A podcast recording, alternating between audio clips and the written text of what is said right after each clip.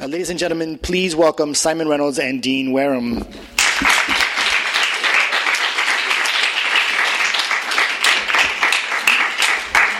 Hello. Hi there. Thank you for coming. It's nice to see you, Simon. Simon, you inter- you interviewed me um, about 25 years ago Yes, uh, for Melody. For, what was it for? uh, Melody. It was for Melody Maker. That's right, yeah. Thank you for doing that. It was, and we took the photo where at your apartment, wasn't it? Yeah. Oh, somewhere. Uh, next to the radiator in our apartment, our tiny East Village apartment. Um, in 19, yeah, 1990, wasn't it? I think, That sounds right. or 89. Um, I was um, there was a Paul Simon was in, interviewed uh, a couple of weeks ago, maybe a month ago, uh, by the, the BBC, and they asked him about David Bowie's passing, and he said. Uh, David Bowie spent more time thinking about what he would look like or what character he would inhabit than he did thinking about the song. and um, a lot of people um, got mad at him on Facebook. but um, uh, do you think uh, would David Bowie actually object to that characterization, or is it is it inaccurate? Um, I think um, I think he'd probably run with it. He'd probably he'd probably make hay with it and say that um, uh, all those things are, are just as important as the music. And Lady Gaga, in fact, um, went the next step and said that the music was just a distraction from her visual presentation and her videos. So she sort of took it to the next step of sort of um, attacking, uh, you know, turning around the rockish sort of uh, substance is more important than all the other stuff. And what, what do you, what do you, you call her in the book? The, the fame monster? Oh, she, that's what she called herself. Oh, she calls herself that? Yeah. All right, yeah, then. no.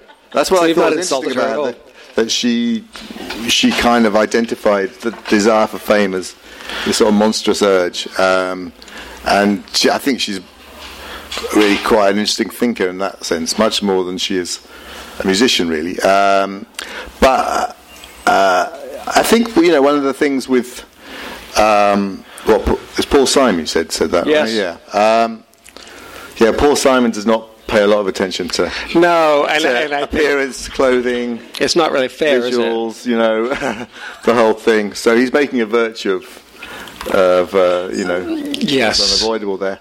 Um, I think you know one of the things. Um, the, my book, book starts with um, me talking about Top of the Pops, this English show, which is where I sort of encountered glam and really pop music all you know altogether. Apart from the Beatles, who I'd probably seeped out into the everyday life, and I picked up as like a six-year-old.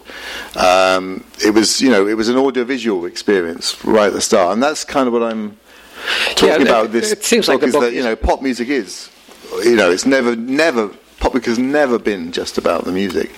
Um, it's always been about image. It's been about um, um, stage gestures and movements, the performance aspect, clothes. Uh, it's also been, you know, what people say in interviews. It's like a, a great blurry mess of of, of, of ideas and concepts and um, visual stuff and packaging and, and hype. All these things are part of pop music.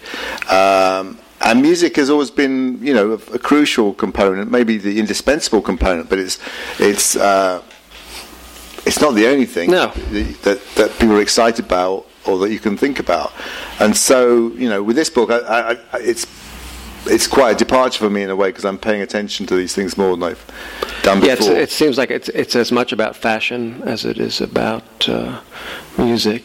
Well, it's also about you know I, I was thinking um, the other day, uh, my early writing, the people I interviewed uh, when I wrote up the interview would appear as as these sort of disembodied minds. You know, like they they li- live in this kind of cloud of sound and concepts.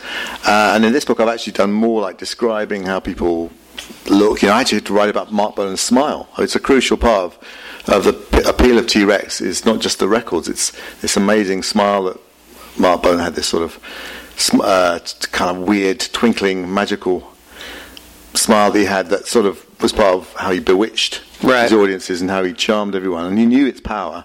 Um, but that didn't, uh, you know, that didn't prevent him from uh, that didn't make him self-conscious about it. He just unleashed it, you know, Right. in the course of his conquering of the world. And then, um, you know, so I'm also talking about, you know, bodies and and uh, stage moves and things like that that are sort of um, that are kind of a new area for me to talk about Right. in a way because I've tended to write about sort of more underground music or um, you know with rave music it actually was like virtually the visual side of it apart from the lights and things It you know, you- non-existent. well a lot of those people you never even saw their photograph Right. the techno people whereas with you know with glam it's all about people's faces and and their clothes Right. You have a quote from Bolan in the Marc Bolan. He says, "95% of my success is the way I look, yeah and the music is secondary." I mean, he admits you do have to have good music, but initially it's got nothing to do with music. I mean, I think that's a, a slight overstatement. There are loads of examples of, of groups where it's all the image and there's nothing. No, back to get played on the radio, Yeah, you have to, have to yeah, have something more but- than the look, obviously. But it's def- it's definitely like um, uh, it's a almost like a 50-50 thing. I think Oh, that's why I stress this sort of audio visual aspect. of Right. But I think it's actually part of uh, the appeal of all kinds of music. You know, there's something about. Um, uh, I think the way indie bands look is part of their sort of the connection made with their audience. You know, I think it's with with with all music. Um, you know, some you know something about the way Husker Du looked uh, Yeah. actually kind of meant something to their fans. It was like a protest against pop in a way, wasn't it? yes. And the replacements did a video where only you can only see a hand. You whole just see the hand putting the- the- the- the record on yeah, there. that they they don't even appear in the video at all. Right. So that's you know there's some kind of visual rhetoric. Yeah, I, I mean, if I think back to like the, the like the years Galaxie 500 first started out, uh, we were like deeply suspicious of like bands say like the Godfathers because they all wore, wore suits. We were like those Yeah. guys was, you know, and uh, you weren't really in the, you weren't supposed to dress up in indie bands, and also maybe it's an American thing as against an English thing that you know American males are not don't generally peacock as much. Well, I think Uh, it, not white it, ones It depends on the, the the scene. It depends on Yeah. the class. I think. I mean, I think Saturday Night Fever. I mean, if you think of that, that's Yeah. quite peacocky. That's quite true. Sort of flashy. Yeah. So, um, yeah, it, it depends. But certainly in the the indie alternative tradition, um, there's less emphasis on sartorial splendor. Yeah, no, you weren't allowed to. No, all band, you look at all the bands from the '90s, from you know Pavement to Si- and then the the grunge, that grunge Yeah. era too, where it's just hideous, bad, bad clothes. Mm-hmm. There weren't there weren't any nice jeans to buy like there are today. but um, you start out the book with um with what what came before glam, the unglam. Right. Yes. Well, the immediate um, the re- the reason why glam sort of works as a as a gesture and why it had some sort of uh, uh, edge, I guess, or some kind of feeling it's the new thing in the early seventies was that it was preceded by this period when um, when rock got very kind of dressed down, very sort of uh, grown up as well in its orientation. It was a time when all the musicians of you know uh, who'd been pop stars in the early um, 60s, early to mid 60s, they all grew beards. They all, Yes, say the a lot of them were getting, uh, you know, settling down or, he- or at least heading into a phase of life when their concerns were not sort of teenage concerns, and r- writing these, you know, serious grown-up albums, um, and losing interest in in um, in the art of the pop single, and. Um, just not really moving around much on stage. You know, there's so the sort of totemic records of that period would have been uh, the first two albums by the band. Um, I don't know, Blind Faith, uh, Allman Brothers, who like you know um, had so little interest in the art of the single that one of their one of their tracks starts on side one of an album and then continues on side two. Right. And how, you know, so the, the, uh, the, the single sales is, uh, in Britain actually really plummeted in 1970. I think it was it only took like about 100,000 single sales to get in the top 10. Uh, it just was not where the energy of the culture was at, and, and there was this thing. Um, uh, in the UK, they call it the underground. Basically, it was like progressive rock, hippie rock, country rock. Same, same in this country. It was you know FM radio music, uh, and uh, there was a college circuit uh, in both countries, but particularly in the UK, it was um, all the uh, all the college uh, entertainment secretaries had all this money to play with, Right. Because all the students had to pay their dues to the National Union of Students, so they could uh, book all these bands. It became this thing. It was like bands like Soft Machine, all these sort of, you know, actually some of the many in- very interesting groups that I like, but it was not pop music. It was um, it was not show, it had no showbiz element at all. It was very sort of people performed on stage in this very kind of inward focused way, like soloing soloing away these long solos, jamming, and uh, and yes, not many great pop singles. And glam kind of reversed that. It was sort of um, very much about you know looking good, being entertaining on stage, and this drastic reorientation back to the seven-inch single. And so within a, within about a year of T-Rex and Slade and and the Sweet taking off, it, it, to get in the top ten, it took a half a million single sales, Right. Uh, like five times as many. So s- singles became like the centre of the scene, and, uh, and the other thing was it was a return to sort of music, rock and roll that you could dance to. All the groups of uh, of the glam were. Um, whether it was Bolan with these sort of bo- kind of boogies, these groovy little songs like Bang a Gong, um, or it was Slade with their very sort of stomping, strident beat, the Sweet with their amazingly sort of produced, uh, really powerful drum sounds on tracks like Ballroom Blitz. Uh, really, across the board, it was all music. You, it was rock and roll to dance to. Uh, it was rock and roll to scream to because it had these sort of uh, cute uh, front men. Um, and you know, it was Which something out to magazines too, right? Yeah, mentioned, and there was a right? boom of teenage magazines. So yeah, it was a, you know it was like a it was a return of t- uh, teen power really as a consumer force in pop music, and that's why the Sweet did, did this song Teenage Rampage, which was kind of like a sort of tribute to uh, the demographic consumer uh, what might that had been flexed by the teenagers who were, had this sort of pent up consumer demand for, for for sort of pop music. Right. For fun.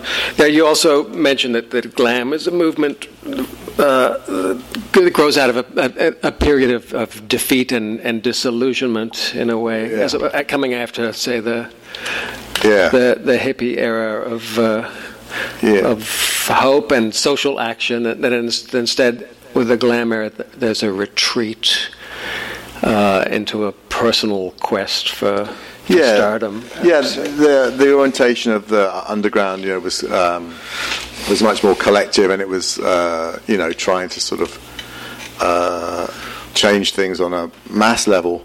And then what happens is that people who actually participated in the the counterculture, uh, including Bolan and Bowie, sort of really, deci- you know, they they spent a good couple of years in the late '60s mouthing uh, a lot of the pieties of of hippie culture, and uh, you know, Bolan would would be would say things like, "I'm not really interested in in singles, and I don't really want to." Do interviews, and I'm not interested in publicity. And uh, within within a couple of years, he's got like seven or eight number one singles under his belt. He's doing every pub- interview he possibly can, and it, the, basically they decide to sort of break for stardom, you know. Right. And I don't think I think you know I don't know how much Bo- Marc Bolan and Dave ever really sort of believed in the the counterculture, whether they just thought it was like a sort of What people were doing. what the people were doing, where where it was the forum or the arena in which to sort of make a name for themselves. And, Right. and but it, Bolan in, in Tyrannosaurus Rex is is uh, the precursor to T Rex was very much like going along with what was hot, like the incredible string band. He was like, you know, playing an acoustic guitar, sitting cross-legged on stage, singing about Right. elves and Yes. fairies and stuff like that. You know. Uh, Kind of, you know, genuine interest of his. I think he was a big fan of Right. Tolkien, but you know, very much like, you know, no, I'm, I'm not interested in being a star. And then when it comes to T Rex, all of a sudden he's writing about motor cars and Yeah, stuff, right? it's still a bit kind of um, uh, fairy magic, Yeah. magical, mystical stuff. But yeah, he's writing. Um, you know, he's singing about like uh, I drive a Rolls Royce because it's good for my voice. Yes. Uh, very much sort of inventing bling, Right. sort of you know decades in advance. Um, uh, so yeah, well, it's it's one of the things with glam is that it's you know it reflects a desire for stardom, but also stardom and fame become like one of its main subjects. There's a lot of songs about Right. being in a band, uh, wanting to be a star, or even the costs of, of fame and stardom, like with uh, Fame by David Bowie. I think uh, people um, uh, in the states, uh, Marc Bolan is sort of a, a, a, marginal figure. He's not in the Rock and Roll Hall of Fame, Is he which, not? Is, which is incredible. Yeah, that's shocking, isn't it? I mean, neither is Slade or the Sweet or Roxy Music. A lot of the bands that you talk about. Rock, even Roxy. Yes. Oh, right. Uh, I mean, it's it's it's focused on uh, American artists, maybe, but but um, yeah, people don't realize how huge T Rex were.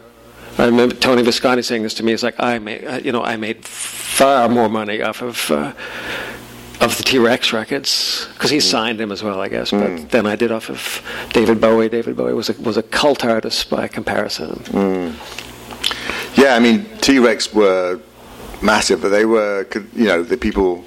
One journalist coined this term T Rextasy, uh, which was, you know, very much like a play on uh, Beatlemania, uh, and th- that was how it was perceived at the time in newspapers and the music press.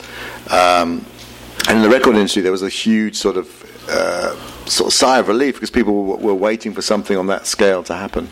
Uh, they wanted that kind of hysteria. Were, there was a concern that all these long, you know, very serious albums that you're supposed to sit sit down to and listen to very seriously, that was sort of would lose younger listeners, and they would just drift off into some other form of hobby or leisure activity altogether. So there was a you know there was a feeling in the record industry we need some you know mass teen sensation, and T Rex sort of supplied it and caused like genuine uh, hysteria at gigs. Right. You know, people badly injuring themselves and uh, falling off balconies because they were screaming so hard and that kind of thing. Um, and what was what was interesting uh, about um, about T Rextasy and its relation to Beatlemania was that Ringo Starr actually was friend, became friends with Bolan and um, Made a documentary, made, the, right? made, made this film Born to Boogie, which is a sort of half electrifying concert footage and then half really embarrassing sort of interludes in the style of Magical Mystery uh, tour, you know. So uh, like these sort of psych- sub psychedelic, whimsical comedy scenes. But Ringo Starr directed it. I believe it's his only Yeah, film he directed. But he, you know, there was much commented on the fact that he would be filming this footage at these huge concerts, uh, you know, in the, uh, the, I guess the pit at the bottom of the stage with his film crew, and uh, be surrounded by these people, these teenagers screaming. Who just completely paid no attention to Ringo Starr? He was, al- you know, he was already history. They didn't know who he he was. was already, you know. So for Ringo, I think it was interesting because he was observing Beatlemania from the outside, as it were. You know, he was he was, he was witnessing uh, what it was like up close, but sort of from the outside, which he'd never, obviously, never done, having Right. lived it from the inside. Um, it's just a shame that the movie is so So diabolical. Uh, the, it's worth watching if you could just just watch the concert bits because they are they are amazing. And what's interesting about them is is um, that compared to modern pop music, it isn't that you know glitzy or you know razzle dazzly. It's really Bolan just has like a bit of glitter on his cheekbones and, Right. and like a, a hat. a little purple scarf.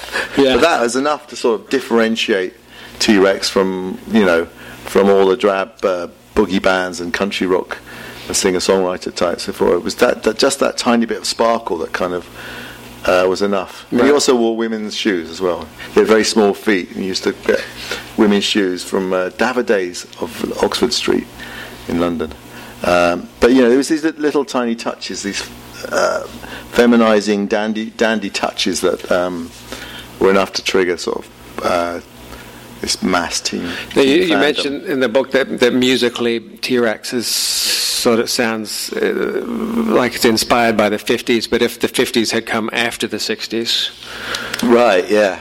Um, well, I think actually generally with you know uh, with glam, um, yeah, there- I've been asked a few times to define it, and um, uh, you know, one thing is the look, you know, this sort of um, that's where it achieves coherence as a as a as a movement or a a scene is is um, the look, this sort of ridiculously overstated version of glamour, and, and, very much like you know, it's not glamour in the conventional Hollywood sense.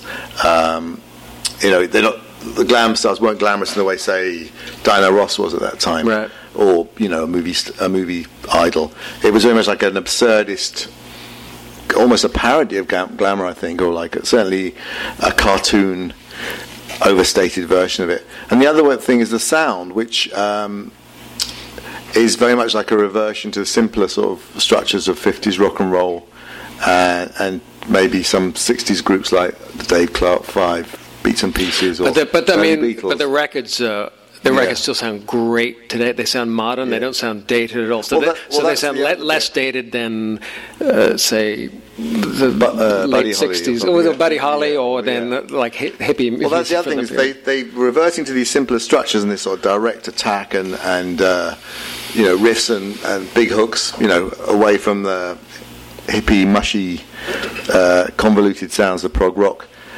but it's they've taken on all the kind of um, production advances of the late 60s and and the early 70s. So the drums sound huge. Um, yeah. The guitars are all kind of stacked. The guitar parts are all kind of stacked, and uh, there's a kind of burnish and a polish to the production that's very sort of state of the art then, and and still sounds great as you say. Yeah, I mean, I think if you look at the 70s, even even if it's music you don't like, even if it's songs you don't like, the the recording techniques were great. It's kind of like the, the, the peak of it in a way. Of analog recording? Yes, of analog recording. You've got like 16 track one inch tape, which is probably the best format ever. Yeah. They moved away. And then, because then when you move into the 80s and all of a sudden sounds become unnatural and is sometimes even hard for us to listen to now. But right. What you mean with gated drums and Yes. Because even if you listen yeah. to like a single by, you know, Bread now, something you're like, oh, that sounds, that's a beautifully recorded acoustic guitar. well, well, being a musician and a guitarist, you probably have, you know, what, what, what would you say would define. Um, glam as a musical style? Is there is there something there? Uh, well, I think it's different for each of these artists, yeah. but I mean, uh, Bolan certainly had a great guitar sound. Yeah. Um, you know, I, I, mentioned to you there are certain like dis- distinctive uh, pedals that were starting to be used right then. These these treble boosters. The amps weren't really distorting on. Uh, they weren't loud enough to, uh, on their own, so they were using these uh, the tra- treble boosters that you know Ronson used, or Tony Iommi, or Roger Waters, all of them, mm. which then disappeared again in the mid 70s when that, something else came along. But you pick up, so a German company started reissuing these pedals a, a, few years ago, and you plug into one of them, and you're like, oh, that's that's the sound right there. Mm. It's quite. It's to me not not being a musician at all or a uh, only having held a guitar a couple of times in my life. Well, uh, and deciding it wasn't the path for me. Uh, but um, it, it, seems like it's a very clean, clear sound, almost like a lot of these records you can almost see them. You know, they're so well produced. Yes. like Rob, Mick Ronson's guitar just sounds. Um, it almost sounds as stylized as Bowie's vocals are in a way. Like right. As, as it's a very specific thing, and he uh, he specifically uses a treble booster and like a, a, a, wah pedal that he's switched on, but then like left with yeah. it left it in a in a fixed position to like to really like nail this sound. Which, as you point out, it's it's neither clean nor distorted. It's yeah, somewhere in between. Sweet. Um, obviously the, the, the, central figure in the in the book is, is David Bowie. Yeah. Um, um, through, th- through through his through his many eras, and you mentioned he comes out of he comes out of the era of the rock band that you know the the Kinks, the Stones, the Who, mm. all those. But he is uh, he's a solo artist, which enables him to go forward uh, very differently. Yeah, th- that seemed very striking to me that Bowie. Um, he's in various groups, but he kind of leaves them very quickly. Uh, he's very, um, you know, th- one of the things that defines the 60s and you what, you, what you might call the British rock achievement is these groups where. Um, where they're quite like stable structures, you know, of all you know, the, the Who, the Stones, Beatles, Pink Floyd, Right. virtually Yardbirds, virtually all of them are pretty stable structures. Uh, you know, various members drop out through you, yes, madness you, or you, can drugs. repl- you can replace elements. but they sort of they, they're yeah. like families with emotional discords going on in them that sort of fuel it somehow. But they also have musical relationships that grow, and that's the basis on which they uh, evolve and, and do such amazing things. Bowie didn't ever really join a group as such until the Tin Machine. Right. so that was his attempt to be a rock band. Right. Everything else is he's the boss and he's got accomplices, and he was very good at picking accomplices or, or foils. But he's he's in it for himself, really, in a way. There isn't that gang thing, really. You know, that you th- is one of the things with your rock band. Um, yes. No, and, when he did uh, it with Tin Machine, it seemed kind of and then it was absurd. and it's particularly striking. Like he's been in various sort of mod type groups, and then he gets with them all, and he does this record. In it's 1967, right? So if you think of 1967, uh, you think of what happened in 1967: Piper the, The Gates Doors. of Dawn, uh, Sergeant Pepper's, uh, the Doors, the Banana first album. Jeff, second Jefferson Airplane Yeah. album. I mean, it's it's the golden age of the rock album. Rock is becoming this monster world force, and he puts out an album of sort of comedy songs and little strange little musical character stuffs, which is immensely charming. Actually, it's one of my favourite of his albums, but it's so out of step with what's going on. He he he gets rid of his previous band. One guy survives to sort of work on the arrangements and stuff, but it's basically like this sort of um, Anthony Newley type uh, record. You know, it's like it's much more like something to do with music hall or musical musical theatre or Right. Uh, comedy pop. There's this British tradition of comedy pop that it almost fits into, where he's playing characters in every song. So he he's he. Um, So He's- anyway, he's he's he's, not a rock singer. Also, you mentioned that. I think Yeah. I just saw a documentary on the plane, that five years thing, where Yeah. someone's asking him, says, "Oh, you're a rock singer." He's like, "Oh, no, no, no, no. Uh, that's where you made it. That's your mistake. I'm not a rock singer." well, he's very. He went on to very play one. He was very dis- actually quite sniffy about that and quite dismissive of it. Uh, almost, uh, and I think that's one of the reasons why quite a few American rock critics were very suspicious of him in the 70s because he was kind of like making light of rock or, or not. Did, he didn't have the commitment to it that they wanted, you know, was expected uh, on the part of American rock fans and rock critics who thought it was the most important thing in the world, you know. And he seemed to be making uh, it's just something I'm, I'm doing for a bit, as a, but then I'll do something else, you know. And they they felt that was dilettantish, and it's interesting, you know, it's quite interesting to look at how he was received because now he's such a sort of you know canonical figure and a global treasure. But he was he was received with a great deal of uh, suspicion by a lot of critics uh, in the Right. early seventies. Lester Bangs was very disparaging. You mentioned him. that story uh, that Yeah. Ellen Willis goes over to Yeah. see him and Lou Reed and Iggy Pop, and she's like, "Well, you know, Lou and, and Iggy are like uh, real, but Bowie to me is not real." Yeah, um, and that's a, that's actually a common. Um, uh, what's the word? An, I want to say antimony. Uh, you know, an opposition, like a, Right, pair, a pairing, right. conceptual pairing. Iggy, the real thing. Bowie, the unreal thing. Right. Uh, Iggy doing this. You know, Iggy doing this incredible, incredibly physical performances that involve really testing and stretching his body to the limits, uh, and that being a kind of natural theatre, which is actually what Bowie called it, natural theatre, or street theatre, Right. Detro- Detroit theatre. And then Bowie being much more like he studied mime, he'd, you know, He had a background in advertising. yeah, mentioned. he'd, he'd um, you know wanted to do musicals, he wanted to do cabaret, all this kind of stuff, um, which is a little, uh, you know, Iggy was not like a complete feral kind of delinquent being. He he was actually a very right. intelligent guy. Read uh, Nietzsche and uh, actually went to college for longer than. Bowie Okay. never went to college, whereas uh, Iggy actually went to college for about one year, I think. Uh, so it wasn't like he was this instinct, in, instinctual half man, half Neanderthal on stage. You know, it was an, an act that he was doing. But yes, it did seem to have more obvious commitment and wildness than what Bowie But it's, doing. it's I mean even Bowie's playing a role much more. Right. Like Iggy kind of tried to live out the persona. But despite that, you can go back and pick, even on the early records, a song like uh, "Letter to Her- Hermione." Is that how you say her Yeah. name? I think. Which is uh, there's a demo of this floating around YouTube too, which is like a, a beautiful song that is, and it's heartfelt and it's quite sincere. yeah. So I don't know.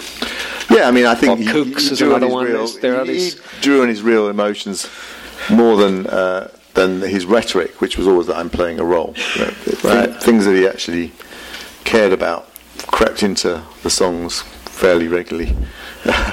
but uh, yeah, there was a lot of you know. Um, I think he felt like uh, these roles could be a way of uh, uh, sort of moving around a lot from you know not to be trapped in a sort of persona. Because the thing about rock performers is they often get s- stuck with the identity they form don't they? And then it's hard to sort of you know the cycles of fashion mean you're di- disposed of. And uh, uh, so I think that was his strategy in a way was to outwit that process Right. by becoming the new thing constantly Which must have been draining in the Yeah. in the long term you, you, you Yeah. sense, but perhaps. But that's I mean, obviously, you know, Bowie played guitar, saxophone. Taught himself to play Yeah. piano w- well at, at one point, but his but maybe you could argue that his his chief instrument is the media, right? Yeah, yeah. I mean, he was, he was a, con- a consummate um,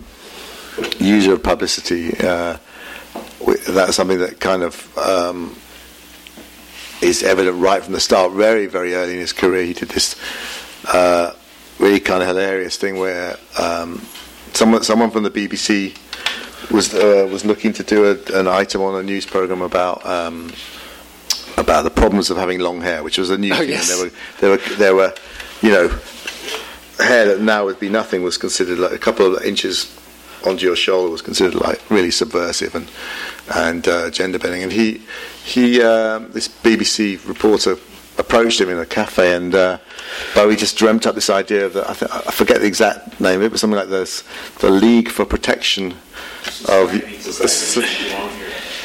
But yeah, so uh, so the, he appears on the he appears on TV with this completely non-existent organisation, this this Society for the Protection of Long-haired Men, and uh, and rides this kind of you know thing for quite a while. Uh, and I'm not sure if the BBC were kind of sort of half knew that it was all Right. bull, bull, bullshit and just thought it was a good story, but you know there was a protest about. Uh, uh, some pop program where they supposedly they would have to cut their hair.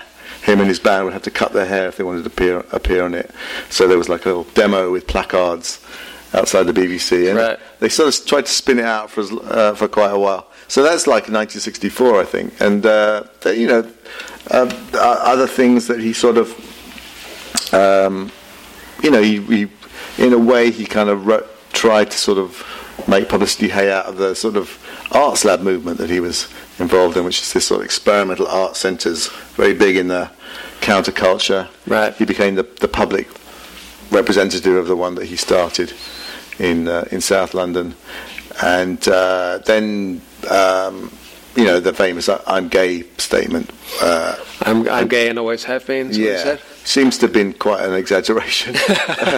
uh, He was and, gay- uh, he was it gay culturally, you said. Yeah, he was very, it was very well timed and uh, very well sort of um, placed in terms. Of he gave it to you know the what was then the biggest music paper, Melody Maker, Right. and made a big splash with it. Um, and it, you know, the quote travelled far and wide, and it was picked up by newspapers and, uh, oth- you know, other music papers and, and sort of, you know, non-music newspapers as well, and um, really kind of kick-started his whole career um, in terms of um, becoming a figure that people talked about and discussed as if he was as Right. like a zeitgeist figure, you know, uh, sort of representing some new sensibility of the 70s.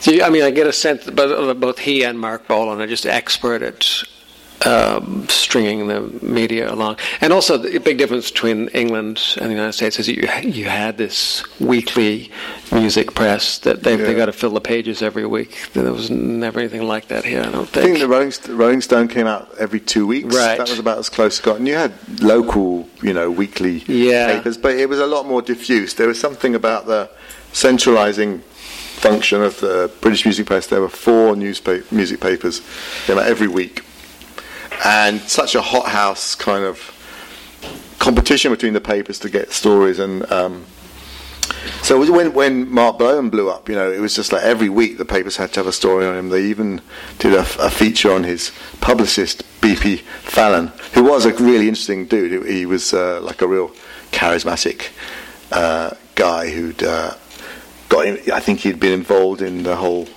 bed peace thing that John Lennon and Yoko Ono had done. But uh, you know, it was like just constant coverage of these people and.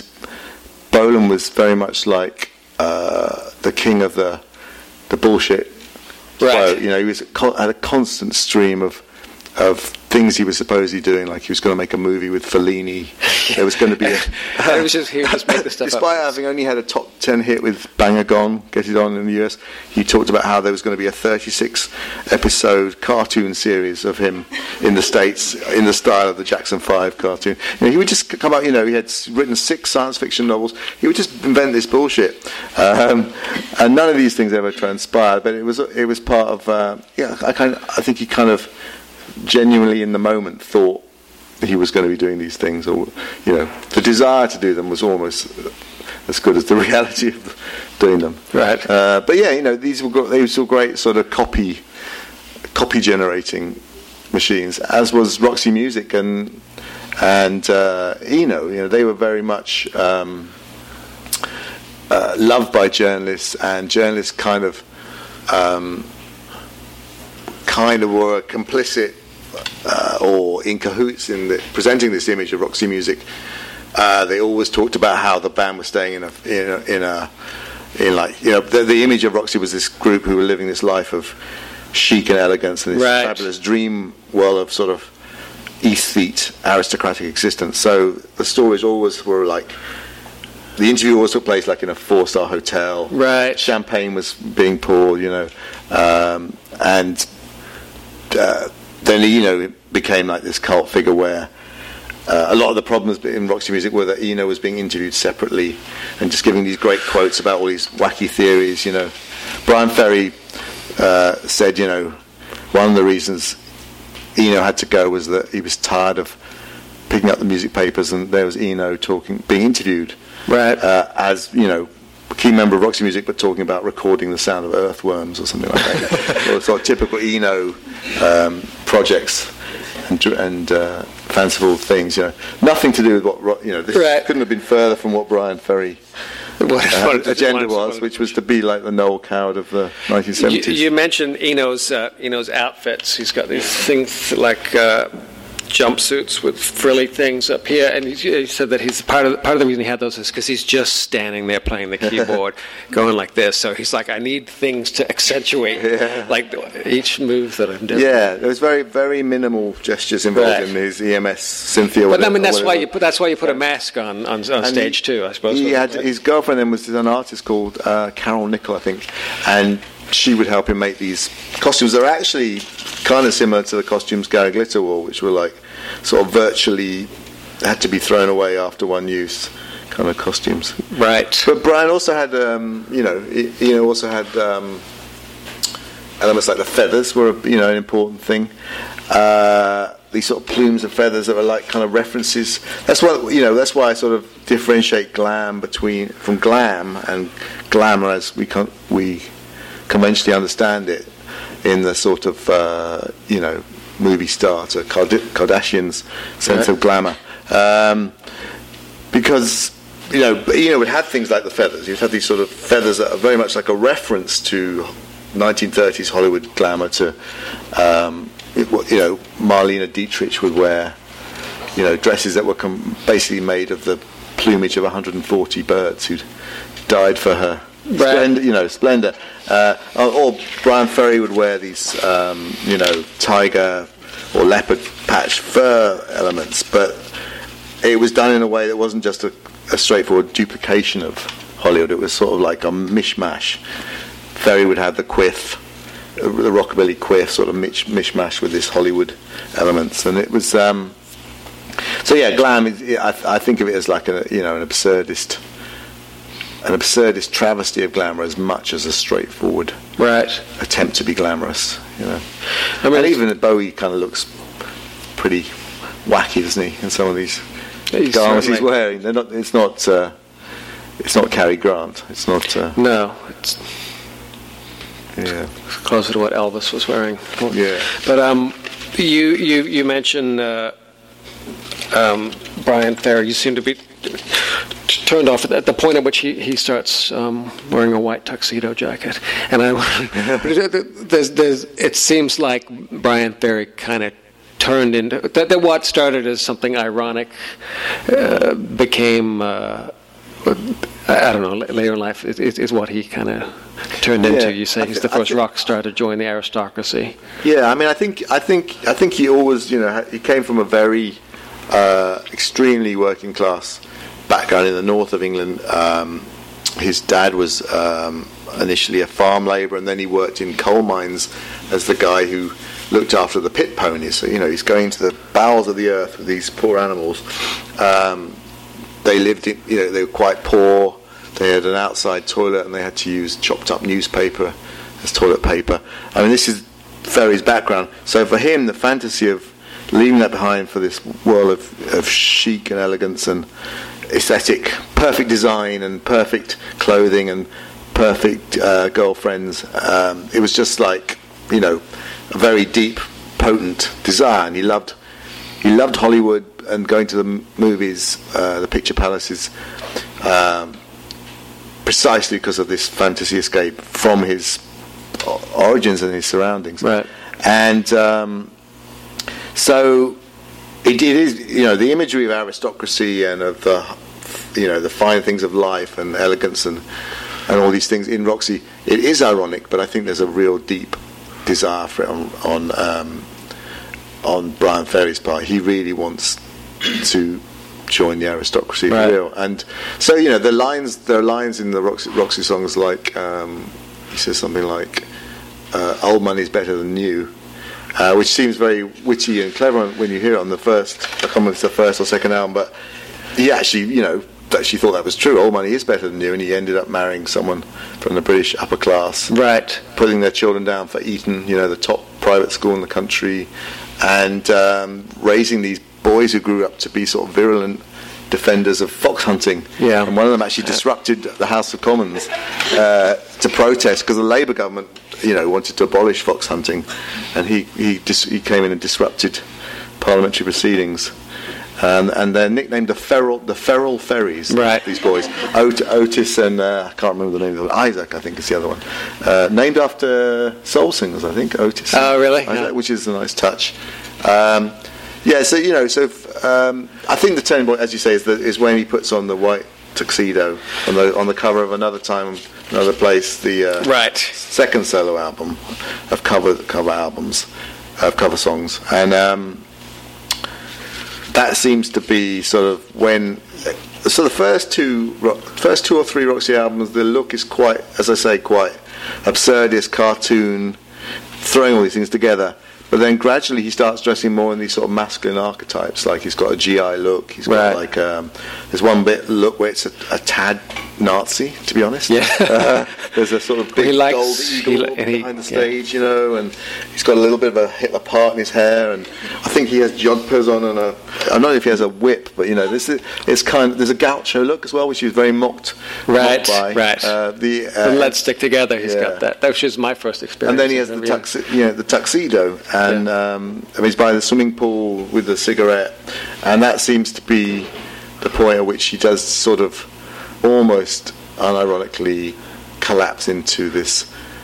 Uh, what he becomes for the rest of his life is this debonair, you know, Right. he's very debonair, he's crooning, a lot of the weirdness of his voice on those early records goes. It's much smooth, smoothed out. Yeah, it's it's amazing to, to watch the, like those early videos of him, and he's there's there's something just about his facial expression that he's that he's playing he's playing a role. Obviously, again, he's sort of not Yeah. a not just a rock singer. He's like, Yeah, and you, and you come back to him late in the book. You come back to um, Avalon, yeah. which you said is. Uh, Literally, the sound of money, which I think is a great, descri- a great description of that record. Because it's a beautiful record, it's, fa- it's a fantastic record, but it is so like you put that on, it's just like yes, It- yeah, and it, it's it's a bit of you know it's a I think it's a gorgeous record. I mean, it's like uh, and and a lot of people uh, seem to particularly love that that record. It's um, the production, uh, mixing, you know, the Bob is it Clearmountain, Bolton? yeah. Uh, but it is you know if you compare it to um, the first couple of Roxy albums where it's so jagged, it's so weird. What the, the mishmash of different influences and these players uh, who are all free to express themselves. And Yeah, Avalon's like the band are not even there. Yeah, poor old Andy Mackay and, and Phil Manzanera are just kind of like reduced to the level of session musicians. And then the next album, the first solo album by Bryan Ferry, he dispenses with them. And um, yeah, it's a bit sad, but you know, it's a, it is a great record more than this. Avalon's gorgeous. I mean, I, my my my own feeling about it was that he was trying to sort of show to Eno that he could do ambient music. You know, he could he could beat on land and music for airports at its own game. Right. Um, the other thing I was watching today was some, some Gary Glitter videos. I'm wondering if I, there should be a trigger warning. I'm going to talk about Gary Glitter now. Um, oh, I learned in your book is the other names he was considering: Terry Tinsel, Stanley Sparkle, Yeah. Horace Hydrogen. Before he said it on. Yeah, On Gary uh, Glitter. the name the name really ca- came about. Um, he was hanging out with these showbiz pals. He had like a, he'd been involved on a big TV show in the sixties called Ready Steady Go.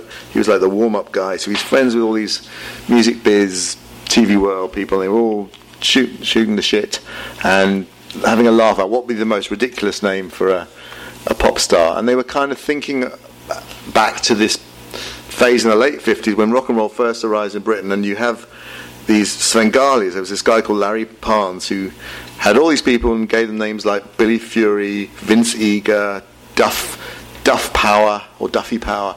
I mean, Marty Wilde. They all had these sort of cartoon names, not their real names. They all called names like Reginald.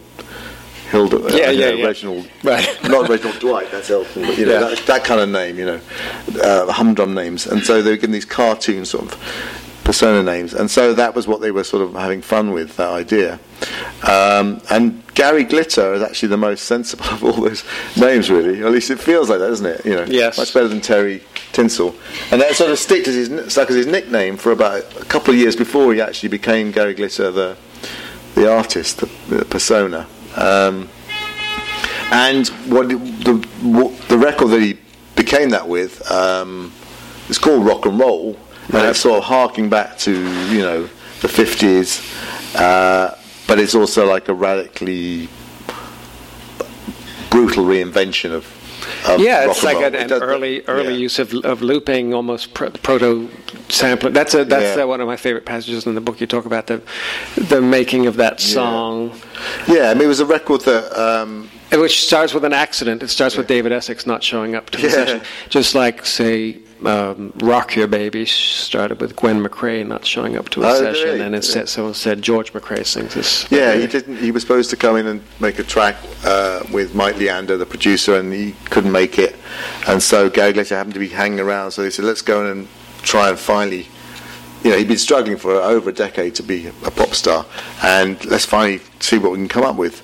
And um, the record was, you know, rock and roll part one and two is, is entirely a studio construction. Every instrument on it is played by Mike Leander, and he drummed uh, and then looped the drums and overlaid hand claps and like 30 hand claps, 30 tracks of hand claps, something like that, or maybe 16. It was a lot anyway.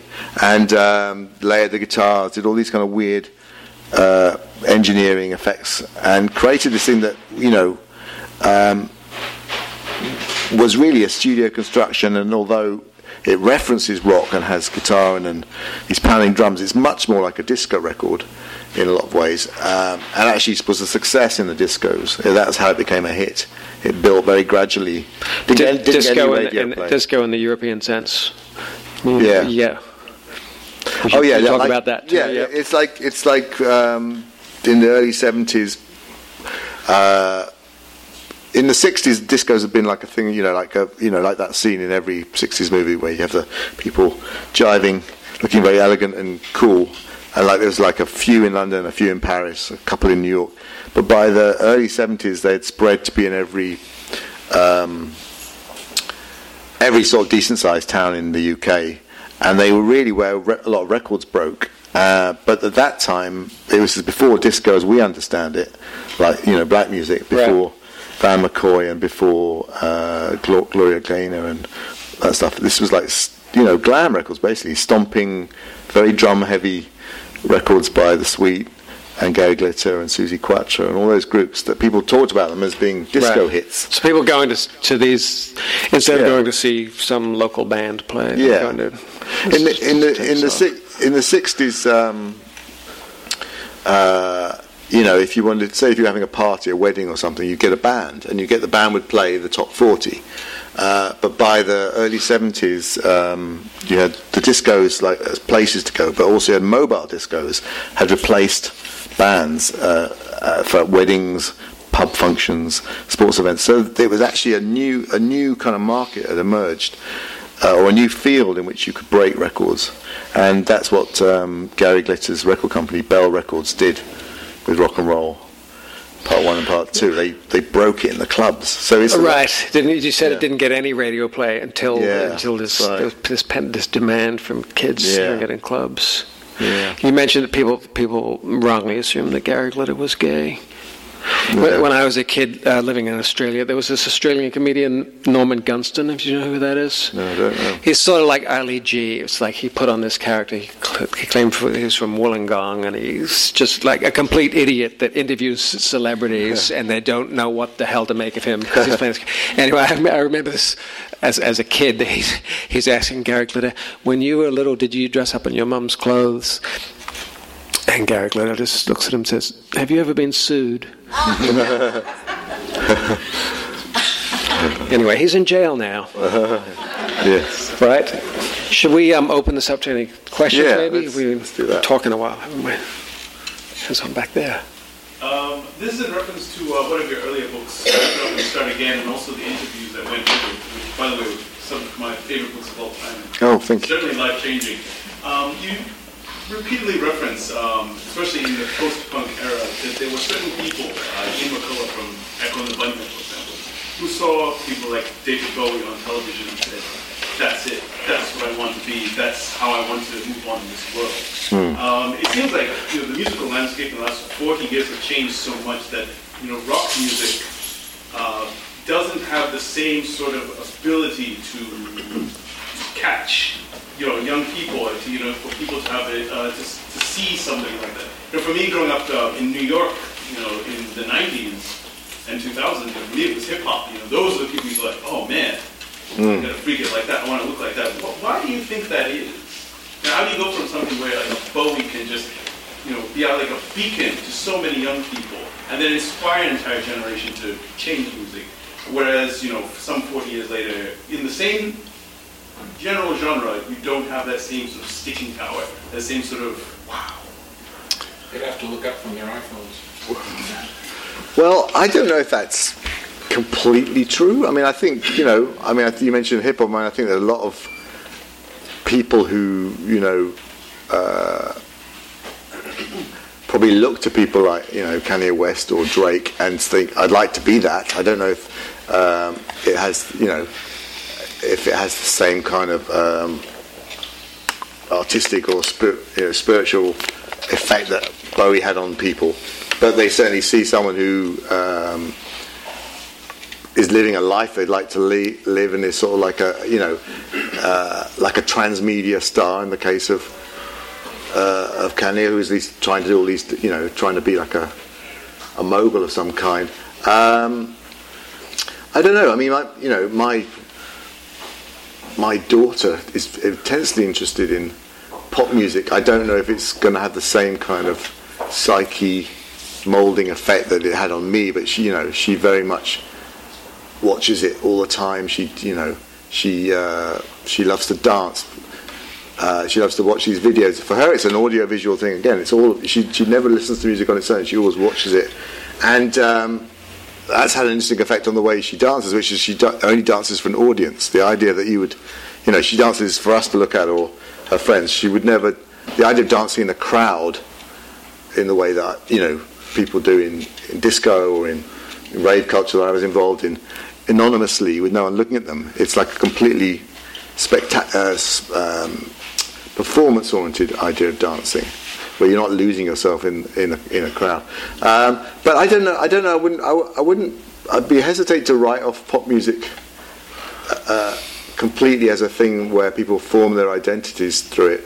I just think it has more competition. I think there are so many other things that people um, are excited about, whether it's games or social media or uh, apps or you know there, there's so many things that people uh, other things that people seem to get worked up about even even like food seems to have Yeah. this kind of uh, rock and roll like excitement about it you know uh, eating in unusual places in knowing about things before other people uh, you know um, it, there seems to be a lot more uh, claims on on young people's um, psyches in terms of what's forming their identities. You know, there doesn't seem to be that sort of. I mean, when I grew up, people would go to war in the streets over their subcultural affiliations. You know, it was it was that serious. Being you know being into two tone versus being into uh, rockabilly, being into you know these things. They were they were you know blood would be shed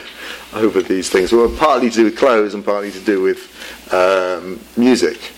Um, so. Uh, it does. There seems to be uh, less of that, but you know, people are intensely interested in, um, you know, what Beyonce's done with her recent music. Um, uh, I don't know. I'm not sure if it's completely the case that there there aren't figures on a par with a Bowie. There's something. About, I think Bowie happened to that extent, and rock and roll generally because partly because everything was so culturally denuded. You know, there was there, there, they, these people were like beacons in a sort of in what felt like a void. You know, uh, and now things aren't quite as void-like for a lot of people. You feel a lot more connected to stuff that's going on through your devices. You, there isn't that sort of sense of cultural deprivation. Right. Having to Maybe. search for things. Yeah. Know. And well, you speak a lot about the audio, audio-visual component of glam and glitter. What did you think of the film Velvet Goldmine? Did you think Todd Haynes captured what you were trying to do in your book in hindsight? Um, I wasn't a massive fan of, of that film. I liked. Um, uh, is Tony Nicolette right? Is that her name? Who did uh, Angie Bowie role? No, the um, the actress who played. Yeah, Toni Collette. Yeah, Toni Collette. Um, I thought she was great as Angie Bowie. I did. I felt the central character wasn't um, quite charismatic enough uh, to sort of be this figure that everyone would be fascinated by. Um, and I felt the music just didn't really cut it, and that was uh, really important. But it was definitely an interesting sort of essay uh, about that time from, um, and sort of you know, a good a good attempt to sort of capture some of what glam was about. Um, it was very much oriented to sort of you know what people sort call like some people call like high glam. Like it was oriented to the you know uh, the Bowie, Roxy, Lou Reed, Iggy sort of axis where it's more artistic. Whereas in this book, I kind of wanted to sort of stand up for uh, low glam, you know, which is like the lumpen, stomping, uh, you know, younger kids oriented, somewhat brainless music, uh, like the sweet, you know, uh, which I think, you know, is great music and um, and, and uh, it's fun music, but it, you know, the story of how it's made and and uh, the the skill that went into it and the struggles behind it makes it, you know, really interesting. You know, Gary Glitter is a pretty, you know, even before the terrible things he's done that have come out recently, he was a pretty strange, aberrant sort of pop folk phenomenon. Um, and same with many of the other figures. T T Rex um, uh, is a pretty strange story, and uh, the the phenomenon of T Rextasy is, is you know really interesting. But yeah, I wasn't like a massive. You, did you like it as a movie? Um, I did. I did. Yeah. Um, I agree that what you, I guess in the United States, we refer to glam glitter. It was really bubblegum. Mm. And I wondered where also where the Bay City Rollers and the Bugaloos mm. and H.R. Pufnstuf fit in with what right. we're talking about. Your introduction really captures, zooms in on the appeal that these were for children. Yeah. Children were attracted. Obviously, they were doing something for children. Yeah. It all kind of came out with the gay glitter yeah. scandal but yeah. that was deliberate. But, um, uh, do you have a Bay City Rollers um, opinion about where they fit in your um, Well, uh, the Sweet actually were sort of conceived as um, as a bubblegum band, and then the, the people initially they were like meant to be like a sort of British version of the Archies, but actually real people as opposed to a cartoon. And so bubble, you know, that record, Sugar. Uh, sugar, sugar, right? That's yeah. that's their song. That was a what. That was really, you know, it was like number one for nine weeks uh, in England, I think. And so people behind the Sweet were very much like, uh, we want to do this, and uh, they moulded this group who secretly all wanted to be Deep Purple. They wanted to be a credible hard rock band. So that's an interesting struggle in itself. You have the manipulators who want them to be the Archies, and then the band desperately trying to be Deep Purple, and the tension produces these great sort of songs that are like half rock and half pop. You know, they really are quite great hard rock records, but they've got this shiny polish them. But yeah, I, I felt there was a difference between. Um, I don't really write about David Cassidy or the Bay City Rollers or those kind of groups because I felt, or the um, or the Osmonds, because I felt like there were too many of the the sort of key aspects of uh, glam weren't really there. You know, the absurdist look wasn't really there with David Cassidy or the Sexual ambiguity. Sexual ambiguity. I also felt like with with a lot, one of the things I felt was like kind of defining of glam was almost like an emotional tenor, which is like like hysteria. You know, like the you know the Sweet songs are just the lyric scenarios are just ludicrous scenarios just for the generation of this vibe of hysteria. Like you know, blockbuster. There's this super villain called Buster who must be blocked, and there's like you know, uh, Hellraiser. She's a natural born raver. Her hysterical, her eyes are like hysterical danger signs flashing warnings at you. You know, every song is like this shrieking, uh, crazy scenario. Uh, Teenage Rampage, Ballroom Blitz, uh, Teenage Rampage. When when the songwriters uh, Nicky Chinn and um, Mike, Chapman. Mike Chapman, yes, thank you. Presented it to the band, they said, "Here's the Nuremberg Rally," you know? and that's even before the producer did his work with it. You know, it's this stop. You know, it's the, it's the kids are taking over, taking over the country.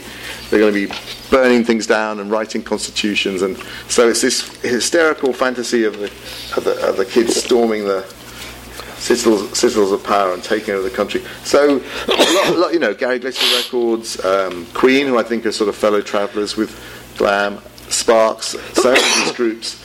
It's this tone of hysteria, you know, and you don't really get that to the same extent, I don't think, with the more purely teen pop groups. Uh, who some of them, yeah, I like like some of David Cassidy's tunes, but um, I don't. I felt like they were kind of a bit more uh, mild. Shaun Cassidy appears in the book, doesn't he? Yeah, yeah, yeah. Uh, apparently, uh, David Cassidy's brother had this obsession with Iggy Pop and wanted to be like mm. a, an Iggy Pop and would like roll around in glass and stuff. Patrick. Uh, sure. Shaun. Yeah. Anyone else? You touched on the uh, high glam versus low glam, the art school being Roxy yeah. music, and the more yobbish uh, Slade. Yeah. I, you, was that uh, a uh, economic, socioeconomic divide in, in glam somewhat? The college students versus those who grew up in council, council estates and didn't. Um, not in that, not in a precise way, because you know Bryan Ferry grew up in poverty greater than what Slade did, I think. And um, but he went then he went to sort of a fine art uh, college, at, um, so he he sort of uh, I guess, embourgeoised himself through that. But Bowie is often said to have gone to art school, but he didn't. He, didn't. he kind of came from a sort of zone in uh, British society that's kind of, you know, is it upper working class, lower middle class? It's ambiguous. I don't think they're the clear cut. In terms of the band composition, I don't think the class things are that clear cut. But I, I suppose the the targeting of the music, in a way, uh, is more class inflected. So you know, you would get uh, yeah, Bowie was appealing to actually to a, uh, an audience who actually did value albums and the album length experience, and uh, they weren't just all about singles. He kind of had a foot in the singles and the albums camp, and that's I guess a more collegiate kind of sensibility.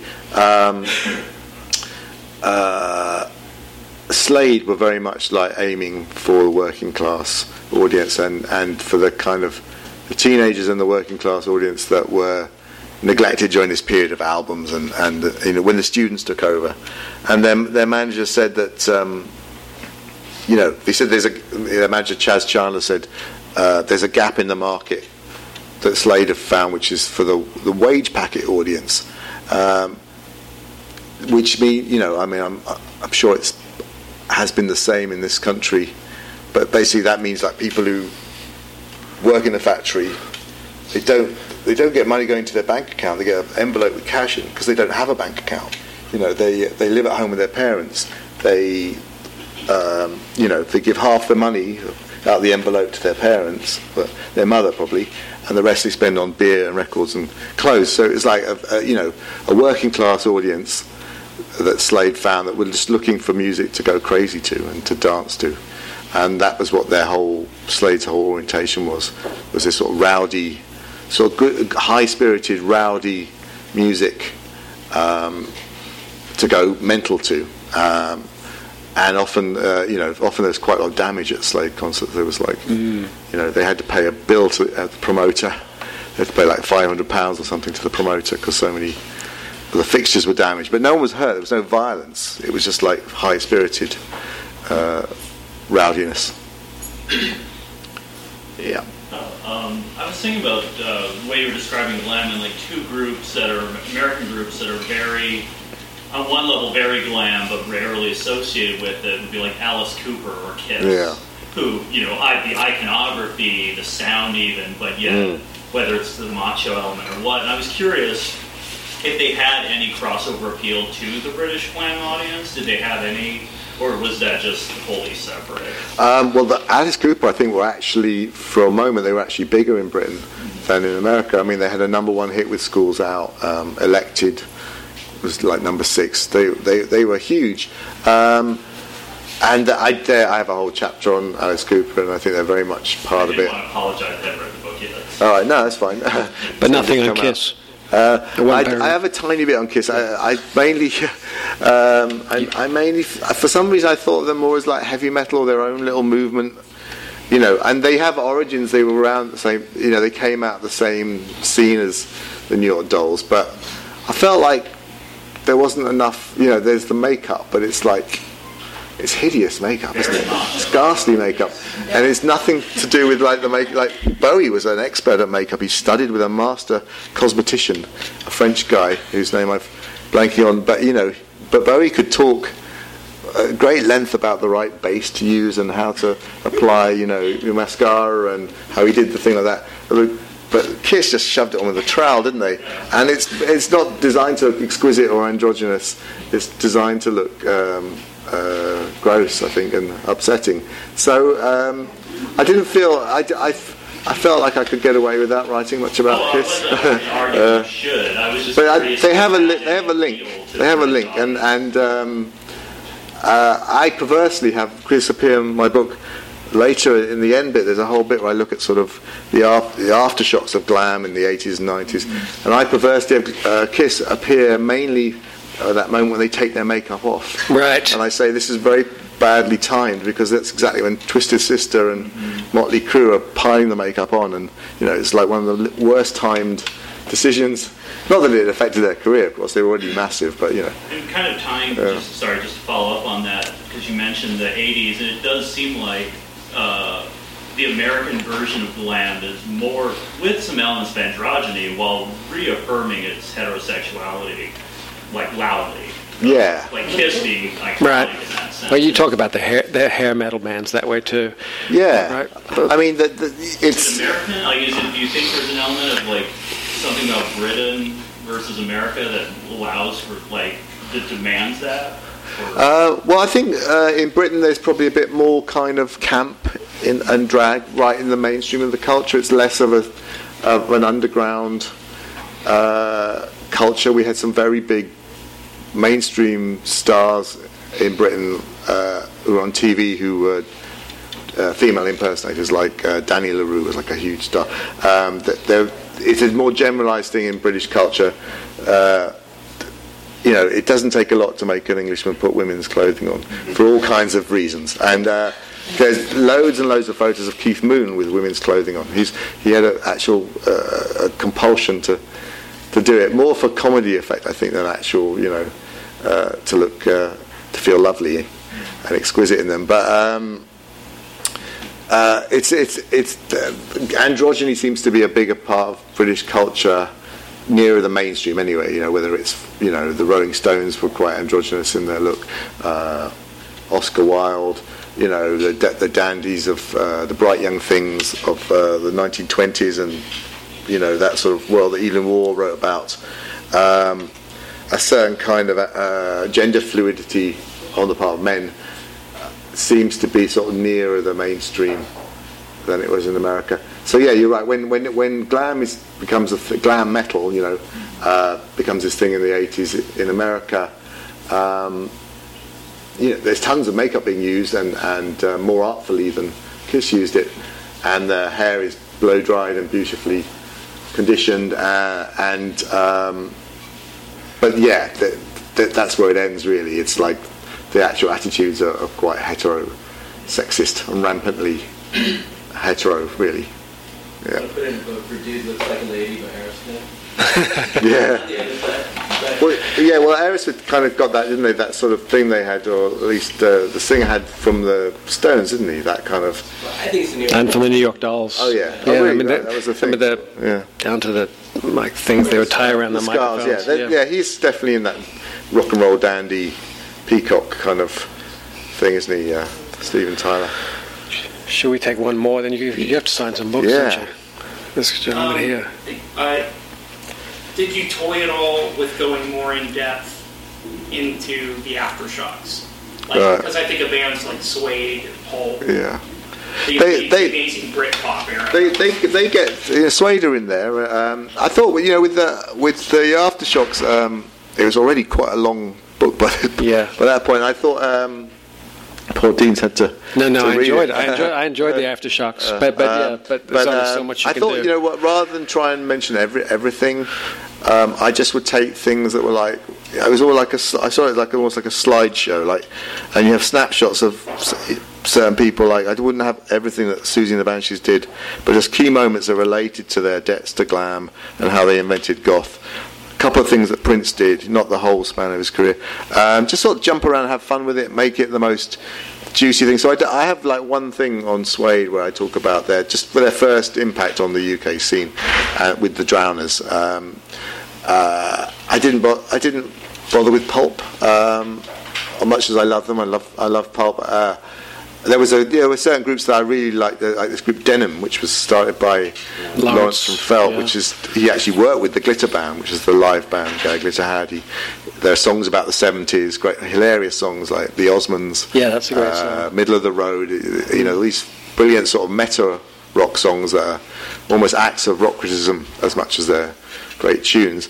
Um, but I just thought I'll, I'll, I'll you know I'll skip that. I'll just I'll, you know I'll just do Marilyn Manson in this bit. You know I, I picked the things that were the most um, outlandish or extreme or conceptually uh, vivid. You know like you know Lady Gaga has all these great quotes about fame, about mad, you know, the madness of fame and how she wants people to be psychotic and pursue their, the, you know, act like they're stars before they're stars. I thought that's something I can run with thematically. Um, so uh, yeah, they're, they're, they're, I tended not to be so interested in glam inheritors who took the substance of the sound.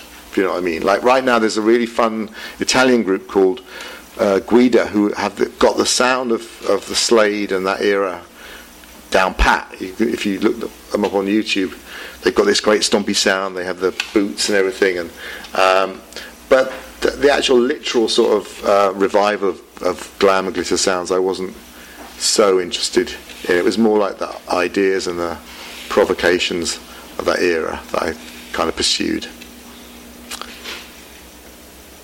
All right. Well, uh, thank you very much. yeah. Thanks to Skylight for uh, hosting and, and Dean for doing it. Thank you. Thank you for coming. You've been listening to the Skylight Books author reading series. Don't forget, you can listen to this and all our other great podcasts at skylightbooks.com. Thanks again for stopping by, and we hope to see you soon.